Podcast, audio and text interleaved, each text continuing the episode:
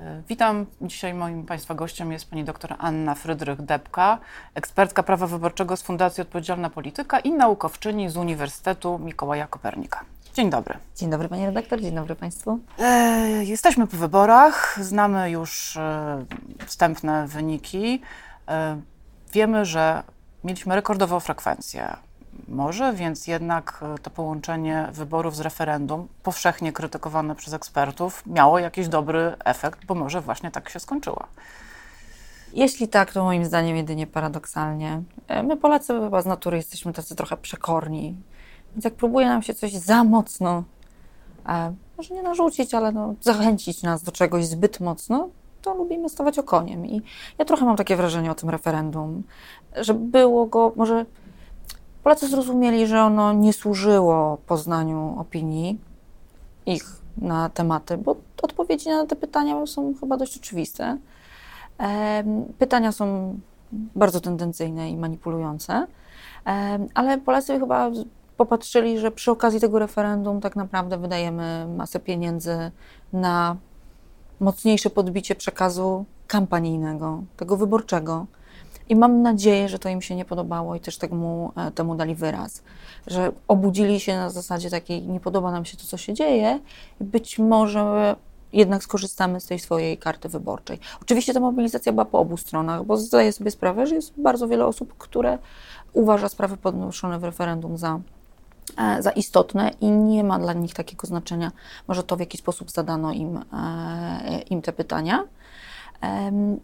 Więc mobilizacja była, była po obu stronach, ale zdecydowanie wydaje się, że tą poprzeczkę podnieśli ci, którzy są niezadowoleni.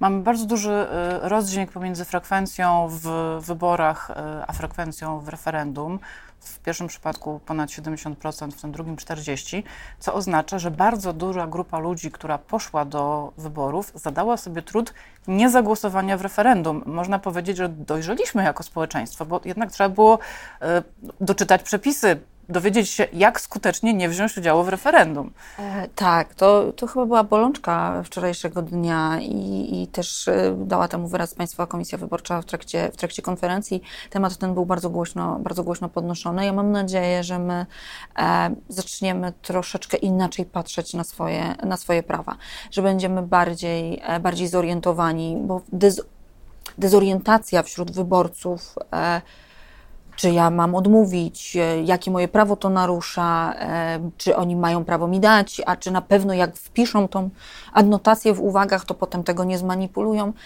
E, to wszystko było takie strasznie chaotyczne i brakowało gdzieś takiego jednego, prostego, właściwego, właściwego przekazu.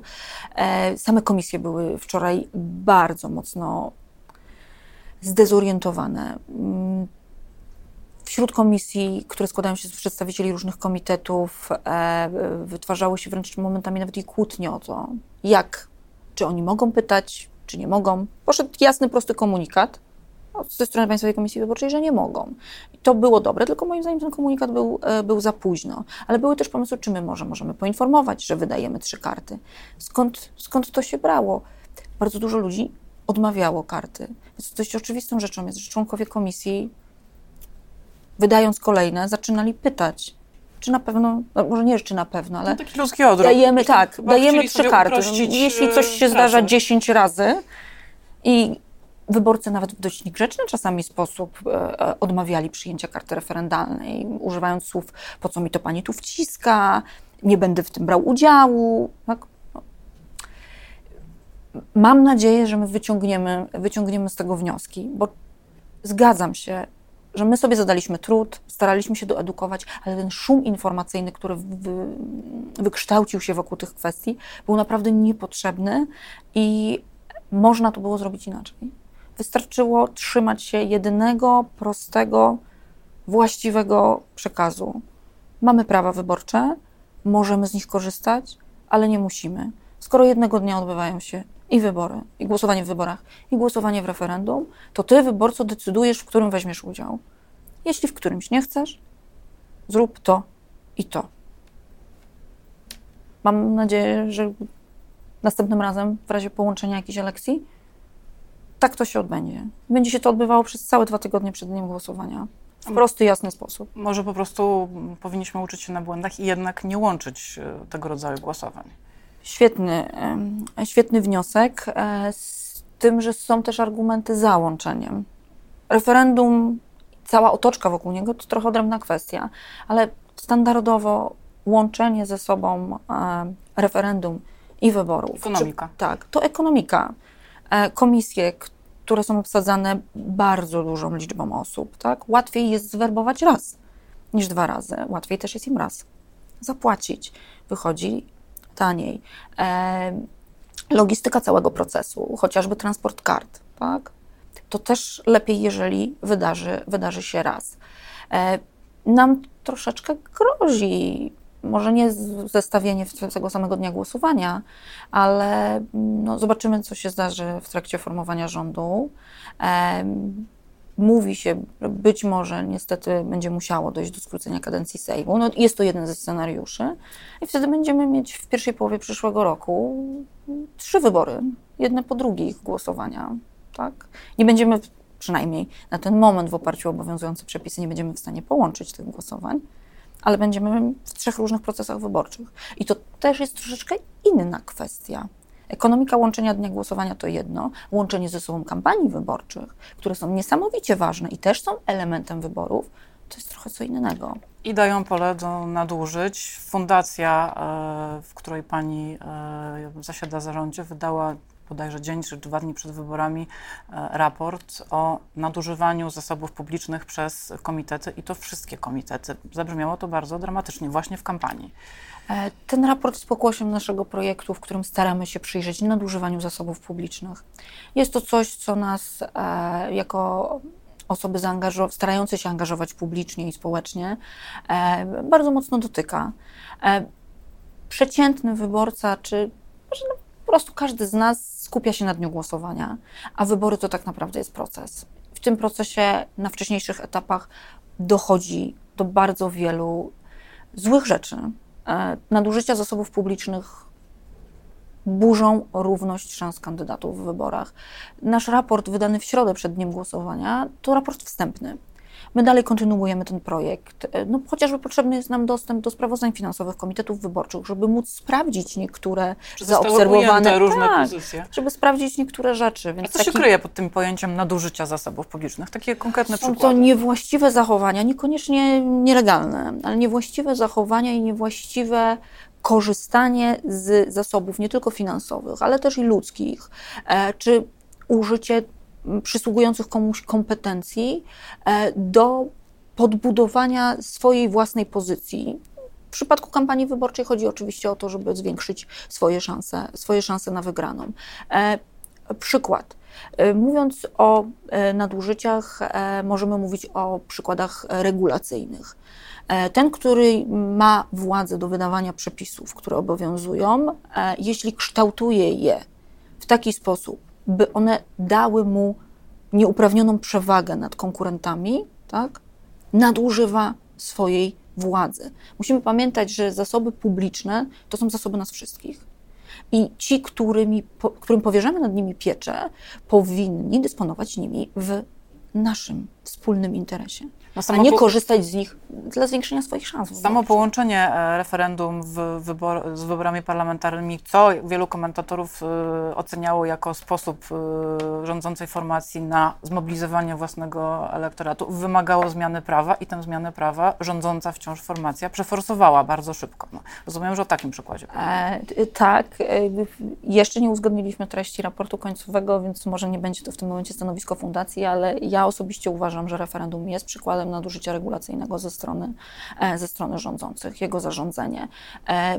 Owszem, chodziło o zmobilizowanie elektoratu, ale z drugiej strony bardzo duży strumień pieniędzy e, został w ten sposób otwarty na wzmacnianie przekazu, który w bardzo dużym stopniu e, był e, tożsamy z przekazem kampanijnym ugrupowania rządzącego. I na to też wskazujemy i dajemy przykłady w tym raporcie wstępnym. Postaraliśmy się, staraliśmy się to obserwować. Dochodziło to tak trochę do zatarcia tej granicy między tym, co dotyczyło referendum, a tym, co dotyczyło kampanii wyborczej. I korzystali z tego, bardzo się cieszę, że pani redaktor to zauważyła, nie tylko rządzący. Wskazaliśmy też na przykłady e, posłów z opozycji, którzy e, prezentując swoje stanowisko referendalne, prezentowali je razem przede wszystkim z najbardziej wybitym swoim imieniem i nazwiskiem i e, swoim wizerunkiem. Startując w wyborach parlamentarnych. Jednocześnie startując, kandydując w wyborach parlamentarnych. Tak? Opłacane takie reklamy nie były ze środków komitetów wyborczych, z których oni kandydowali, tylko z na przykład z środków biur poselskich. Albo w ogóle były to bezpłatne spoty w ramach kampanii referendalnej, bo takie też e, uprawnione podmioty mogły emitować, tak? Tak, no i tutaj, tutaj to może jest troszeczkę e, mniej kontrowersyjne, wtedy nie mamy do czynienia ze środkami publicznymi, które wchodzą w grę, tak? Jeżeli ktoś korzysta, bardziej mówimy wtedy o wykorzystaniu, wykorzystaniu stanowiska, swojej rozpoznawalności i my staraliśmy się oddzielać sytuacje, w których, e, do których może dochodzić dość naturalnie. Jednak w wyborach zawsze jest ktoś, kto już sprawował władzę i on ma tą przewagę inkumbenta, tak? Tego, który zasiada na danej pozycji. On jest bardziej rozpoznawalny. Staraliśmy się nie doprowadzać naszych obserwacji, powiedzmy, do, do granic absurdu, bo czymś jednak oczywistym jest, że, że osoba sprawująca, piastująca stanowisko, no, jeśli na czas kampanii wyborczej e, nie ma obowiązku wzięcia bezpłatnego urlopu i nie zrobi tego sama z siebie, no to musi, tak, musi pracować, musi uczestniczyć w pewnych, e, w pewnych uroczystościach. Ważne jest jednak, jak się zachowuje na tych uroczystościach, czy wykorzystuje tą swoją pozycję do tego, by jeszcze bardziej zachęcić, zachęcić wyborców do swojej kandydatury. Użyła Pani wcześniej sformułowania, że może nie chodzi tu o zachowania bezprawne, tylko niewłaściwe. Tylko pytanie, czy w, czy w przypadku kampanii tak ważnych aktów nie powinno być to wszystko bardzo dokładnie e, zdefiniowane? Mnie na przykład w, podczas wieczoru wyborczego, e, czy w ciągu, w ciągu dnia wyborczego uderzyła wypowiedź przewodniczącego PKW, który e, na pytanie mm, jednego dziennikarzy, co sądzi o tym, że właśnie spływają sygnały, iż komisje same e, pytają się, które karty dać, a których nie dać, powiedział, że jest to zachowanie niewłaściwe. No, ja bym jednak oczekiwała od e, przewodniczącego PKW wyraźnego powiedzenia, coś jest zgodne z prawem, coś jest niezgodne z prawem. On nie dał się tutaj, e, nie dało się wycisnąć z niego takiej jasnej deklaracji. Nie wiem, nie przyznam się, że nie wychwyciłam tego tak. Bardziej skupiłam się na wypowiedzi pani minister Magdaleny Pietrzak, e, szefowej Krajowego Biura Wyborczego, która była w swojej wypowiedzi dość jasna i klarowna e, a propos tego, jak komisje, jak komisje powinny się zachowywać. Jeśli chodzi o nadużywanie zasobów publicznych, to nie jest tylko nasza polska bolączka. E, Komisja Wenecka w swoich raportach wskazuje, że to jest problem bardzo wielu państw europejskich i ta legislacja gdzieś tutaj tutaj nie tylko u nas nie nadąża. Mamy przykłady dość restrykcyjnych regulacji w państwach południa, troszkę gdzie niegdzie w ramach demokratycznych państw na wschodzie. W Europie Zachodniej jednak większość e, takich elementów to dobrze pojęta kultura polityczna. E, czy u nas rozwiązaniem będzie wprowadzenie e, przepisów i ich zmiana? Przyznam się, osobiście nie wiem. W ramach naszej pracy my będziemy starali się e, wypracować e, może jakieś, może nawet jakieś konkretne propozycje. Przede wszystkim będziemy chcieli ustalić, gdzie brakuje tych bezpieczników tak? gdzie można by je, e, by je lepiej ulokować. E, staramy się też patrzeć na, na przepisy dotyczące służby cywilnej, na przepisy dotyczące możliwości kontrolnych Najwyższej Izby Kontroli. E, na tym etapie my jeszcze nawet poszukujemy, bo być może jest, są jakieś mechanizmy, z których my po prostu nie korzystamy w praktyce. Nie do końca jestem przekonana, czy super restrykcyjne regulacje w kodeksie wyborczym poprawiły, e, poprawiłyby tutaj sytuację od razu.